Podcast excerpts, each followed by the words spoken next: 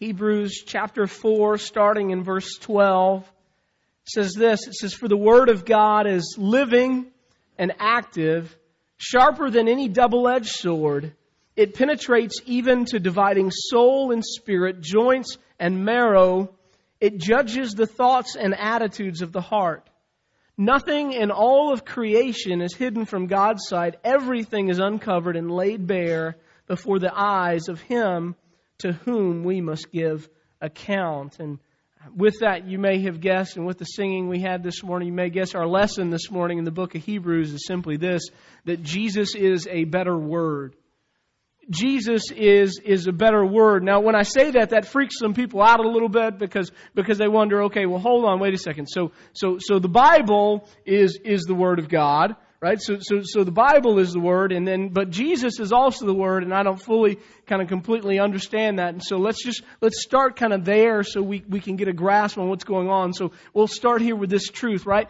God, God is a great communicator, right?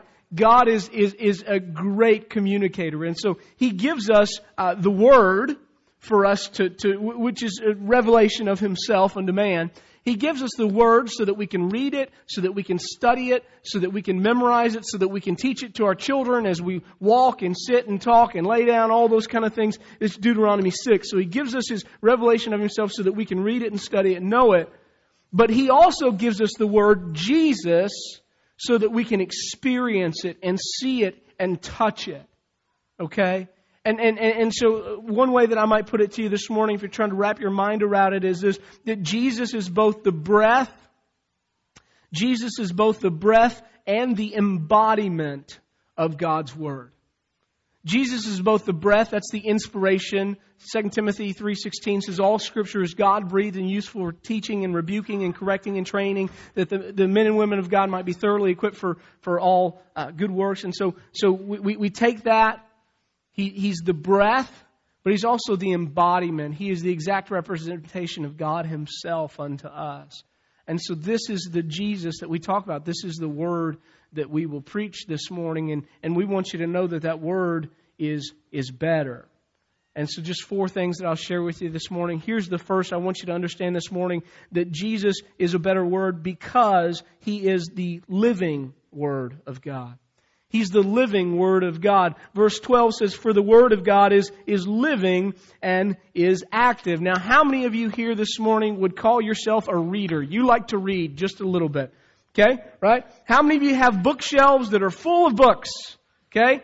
Anybody have bookshelves that are overflowing with books, right? So you've got the books in their places and then you have shoved other books on top of them, right? In little plate, right? So you've got all the books. This is, this is what our bedroom has become. Got books. Now, do you know what your great great grandchildren are going to call all of those books that you read? Do you know what they're going to call them, your great great grandchildren? They are going to call them history. They're going to call them history. Your great great grandchildren are going to look at the books that you read and they're going to say, listen, those, those, those books, those old books, they're, they're history they, because they're words that were written at a certain time to a certain people, but no matter their beauty, their story, they're still just going to be old words at some point to future generations. They're going to be old words. They're going to be history. They might even say something like, yeah, those were the books that my great great grandmother used to read. Which, by the way, if, if you better make sure what kind of books you leave behind for them to find out those trashy romance novellas. Um, those are the books that she used to read. But check that. This is so cool. Those same people, your great great grandchildren, will not think of the Bible that way. While, while the other books on your shelf will just be history to them, the Bible will never be just history to them because Jesus is the living Word of God, right? Because they're, they're not just words on a page, but, but literally Jesus is the living Word of God. And so they'll see the Bible differently than they will every other piece of literature you own. I, I love what Karl Barth, um, Karl Barth was kind of the, um, Barth was kind of the, the father of, of great Trinitarian theology, and I love what he said. He says, I've read many books, but the Bible reads me. I've read many books, but the Bible reads me. You know what he's talking about? He's saying the word, the word of God is living. It's different from any other piece of literature that you possess. And, and because so, it, it's better. Jesus is better because he is alive. He's active. This is what the, the early disciples found out as, as the women go to the tomb, right? Why are you looking for the living amongst the dead? That's what the Bible is, friends, today. It's not just a history book. It is alive and active. And as you read it, it will read you back. It's the living Word of God. Jesus is better because he's the living Word of God. Number two, number two, Jesus is better not just because he's the living Word of God, but also because he is the active Word of God. Because he's the active Word of God. You like to take notes, you might want to know what uh, the Greek word for active means. Ready? It means effectual, or effective, or powerful that Jesus is the effective Word of God. Now, in a day and age where we have more access to words than ever before, have you ever thought about that? I mean, all of the classics have now been scanned and you can get them for free on your Kindle. Everybody and their mother and sister, there's even a dog with a blog on Disney. You know what I'm saying? Everybody has a blog. There are more words accessible to us than ever before. Yet I would tell you what we need to realize is that even though we have more access to words than ever before, all we really have access to is more ways that don't work. More ways that don't work. Because all those words, in large part, are ineffective. They're unproductive. Think about this. When's the last time you went into a bookstore? I don't know if you've been in recently, but the self-help section has become uh, two-thirds of the bookstore, right? And so you go in and there's the fiction section, and then there's, but the self-help section has grown, and, and I've already shared with you a couple weeks ago that I think that's an oxymoron. There's no such thing as a self-help book because you clearly can't help yourself. Now you're going to go read a book about helping yourself, which we're in, incapable of doing because you need the book to start with. Go see somebody. I'm just saying. Uh, anybody anybody? And so, so, but, but here's the deal. Um, just, just an example. I, I just want to use this. More, more words at our fingertips than ever before, and, and yet they're so ineffective. Uh, the week before last, before we left on vacation last week, I Googled, which if you're not um, computer savvy, that's an internet search. Okay, Googled, it's, it's just a term we use now. You know, if you're just now getting on the interwebs, I see some of you, you're wondering what the computer is. It's okay. It's okay. Deep breath. It's, it's, you're going to get there. So I, I, I Googled this little phrase, speaking of self, self-help, right? This little phrase, I thought, you know, January 1st is around the corner. This is a phrase we all need. Ready? For the new year. Ready? Diets that really work. That's what I Googled. Just those were diets that really work because after all, what better self-help could one provide for oneself than to take care of oneself by feeding oneself properly? And so surely there is going to be one awesome, amazing diet above all others that works for all people because we live in a day and age where we have more words than ever before. Surely, in this day and age that's full of all of these words, we have found the greatest word on a diet that works for all people. Surely we have. And so I Googled diet that, that, that works, or diets that really work, and, and, and I'll tell you what came up. 27,900,000 results. 27,900,000 results for diets that really work. And do you know why? There are 27,900,000 different diets that quote unquote really work because none of them are truly effective. Because none of them are truly effective. We have more words than ever before, but those words are ineffective and unproductive. But Jesus, Jesus is the active. He is the effective, powerful Word of God. And I'm here to tell you today that He works. No matter what you're facing in life, Jesus works. It drives me nuts when people say, well, the Bible doesn't really address that. That's kind of a gray issue. And I say, really? Because the Bible says that, by the way, it, it, here, if you want to know the Bible, the Bible addresses everything you need in life, either specifically or in spirit. Everything. You don't believe me? Then you turn to a verse that says something like this in 1 John. God is in, God is light and in him there is no darkness at all. And you say, I wonder, should I claim that extra exemption on my taxes that we don't really deserve? I don't know. Because God is light and in him there is no darkness at all. I guess not. Well, is it okay to tell a little white lie? Well, let's see. God is light and in him there is how much darkness at all? None. I guess it's not. Is it okay to covet that new house that my neighbor bought if I don't really tell them about it? Well, let's see. God says, thou shalt not covet. That kind of covers that. And then again, God is light and in him there is no darkness at all. Is it, is it really gossip if I'm, I'm, I'm doing it and masking it in the sense of a prayer request? Well, bless old Marie. Bless her heart. We just need to pray for her. Oh, you didn't hear what was happening? Let's see. We're not supposed to gossip. God hates it. And oh, that's right, God is light, and in him there is no darkness at all. I'm here to tell you guys that Jesus is the living, effective solution for this thing called life. And, and, and, he's not just the solution for what happens when you die. He's not just the solution for eternity. He's the solution for tomorrow. He's the solution for your financial problems. He's the solution for your marriage. He's the solution for your kids. He's the solution for everything that you face. Jesus is effective. That's why he's better. That's why he's better. Number three, Jesus is better because he is the penetrating Word of God.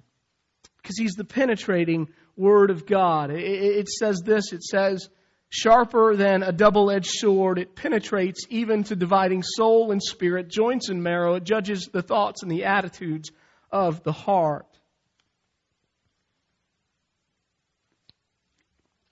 You need to hear this this morning. Jesus can penetrate the hardest of hearts.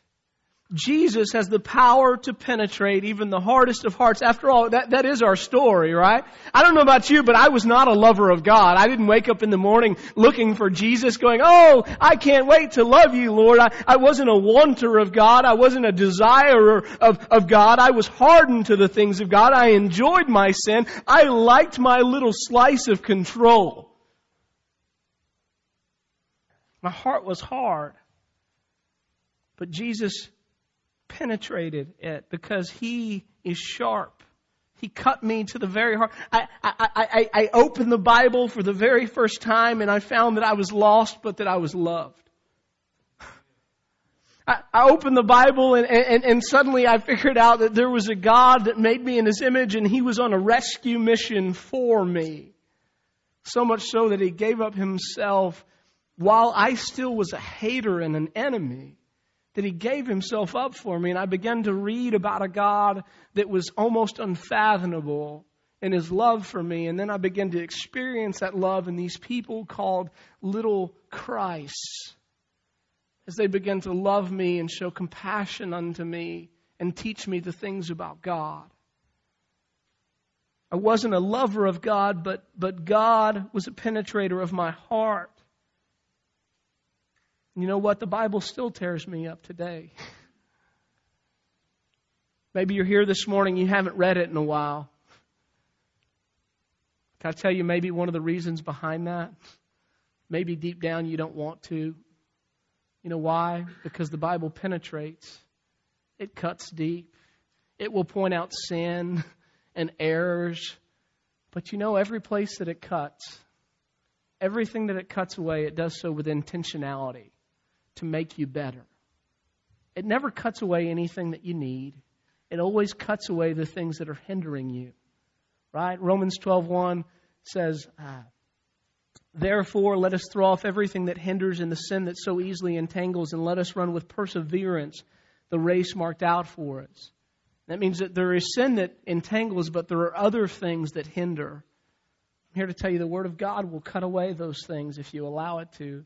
Why? Because Jesus is the penetrating word of God. That's why in Acts 2:37 you remember Peter's preaching and uh, he's filled with the spirit of God and he preaches Jesus and Jesus crucified and when it's all said and done the people heard it and it says they were cut to the heart and they said to Peter and the other apostles brothers what shall we do to be saved? They were cut to the heart. That's what the word of God does. That's what Jesus does. By the way, that's why we should still pray for the lost. Oh, pray for the lost. Wait a second. If we believe that Jesus uh, is the penetrating Word of God, and we do, then, then we still have to pray for lost people. And I know that's difficult. I challenged the early service because some of those folks looked at me like, well, I just gave that person up to the Lord. You know, that was their, I just gave them up. You know what that means? It means you quit praying for them because you stopped believing that God could change their heart. Don't give me that church excuse and tell me that that was a great act of faith that you stopped praying righteous, stiff-necked, stubborn one. I love you. But don't you tell me I gave them up to the Lord in an act of trust. No, you didn't. You stopped believing they could be saved. If Jesus is the penetrator of all hard hearts, then we have to continue to pray for people that we think are beyond His reach because no one is beyond His reach. It's a big deal. This is why we never give up in our petitions to God because Jesus always has the ability to cut through even the hardest of hearts. That brings us to our last point. Jesus is the all seeing Word of God. We're talking about things that make you uncomfortable. One of the reasons you may not read the Bible as it reads you back is that it sees all of who you are. Verse 13 says, Nothing in all of creation is hidden from God's sight everything is uncovered and laid bare before the eyes of him to whom we must give account. It's pretty tough to win an argument that knows every, with somebody that knows everything about you, isn't it? It's, it, I mean, it's very, very difficult. My, my wife will, will joke and she'll, she'll say that, you know, but she's telling the truth when she says that she is God's gift to keep me humble. And that's completely true. Um, because they're, like, men, you other men, like, know what I'm talking about. She knows, like, I can try to get, pull one over on Hope, but she knows what I'm thinking. She even knows my thoughts. She's like, that's not really why you're doing that. It's like, oh, dang it. I'm a liar. In a much greater, much godlier sense. That is who Jesus is unto us. He knows every thought, He knows every motive, and He addresses each of those things. And one of the things that will happen when you read the Bible is that He will bring those things that you think, like, let's be honest. If I went to your house right now into the kitchen, would I find at least one drawer that you don't let anybody open? Come on. How many? You got it? A drunk drawer? So, well, there's one person in the church that has a drunk drawer in their kitchen. Three junk drawers. Hey, yeah, you just show me how many drawers I can't open in your house. Five, ten. Take off the shoes. Fifteen. All right. How many people you have a closet, right? There's at least a closet. You don't let anybody go in in your in your house, right? Does anybody have a room that's totally shut off? Yes, you're my people. I knew I was amongst my people. You can go have access to every room as long as the door is open in my That other room, what? You don't want to go in there. Follow me, my people, because you got to hear this.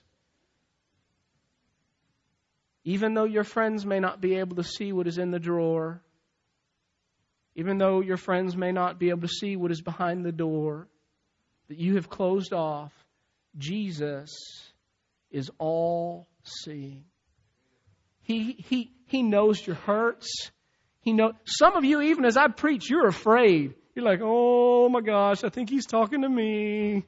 I saw him look my way. By the way, I look at everybody. It's part of good public speaking. I make the rounds. I, he was looking right at me. I promise. I have so many people tell me that. I'm like, I promise. I, didn't even know which section you were sitting in. Right over there. Um,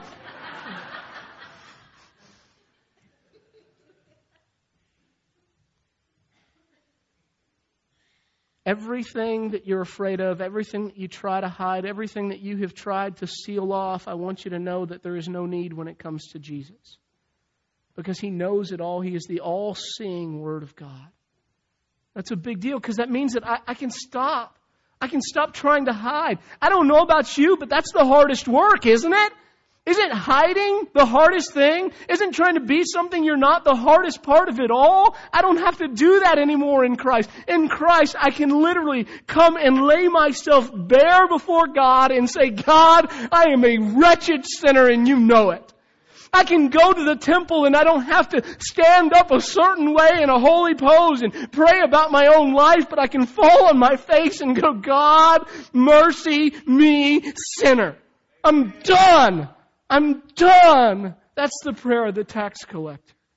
That's who we are, and I'm so grateful that Jesus is the penetrating word and that He's the all seeing word that I can pray those honest prayers to my God.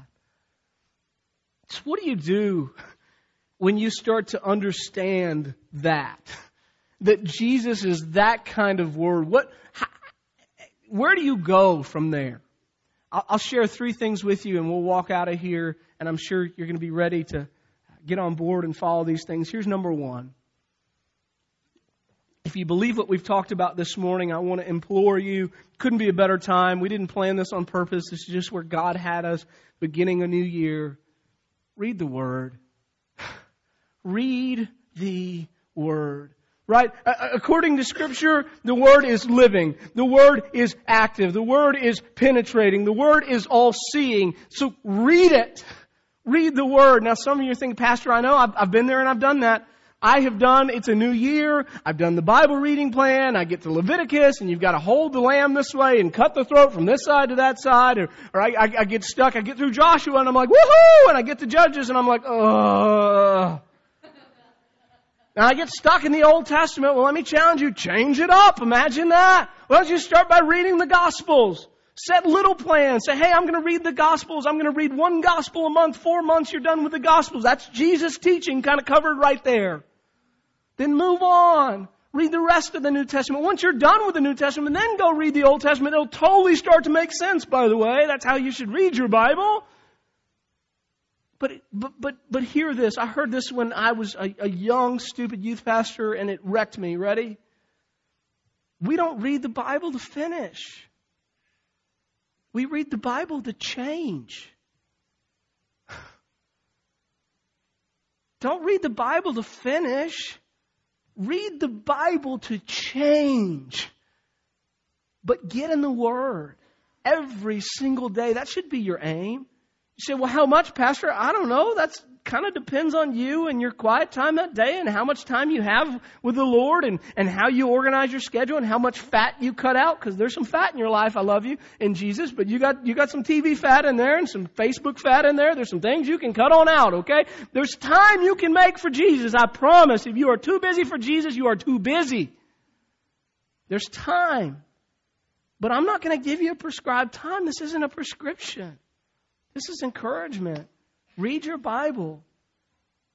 Read your Bible. It's the living, effective, penetrating Word of God. Just read it. So we start there. Here's step two. Now I'm reading my Bible daily. What do I do now? Now daily you let your Bible read you back. Pastor, how do I do that?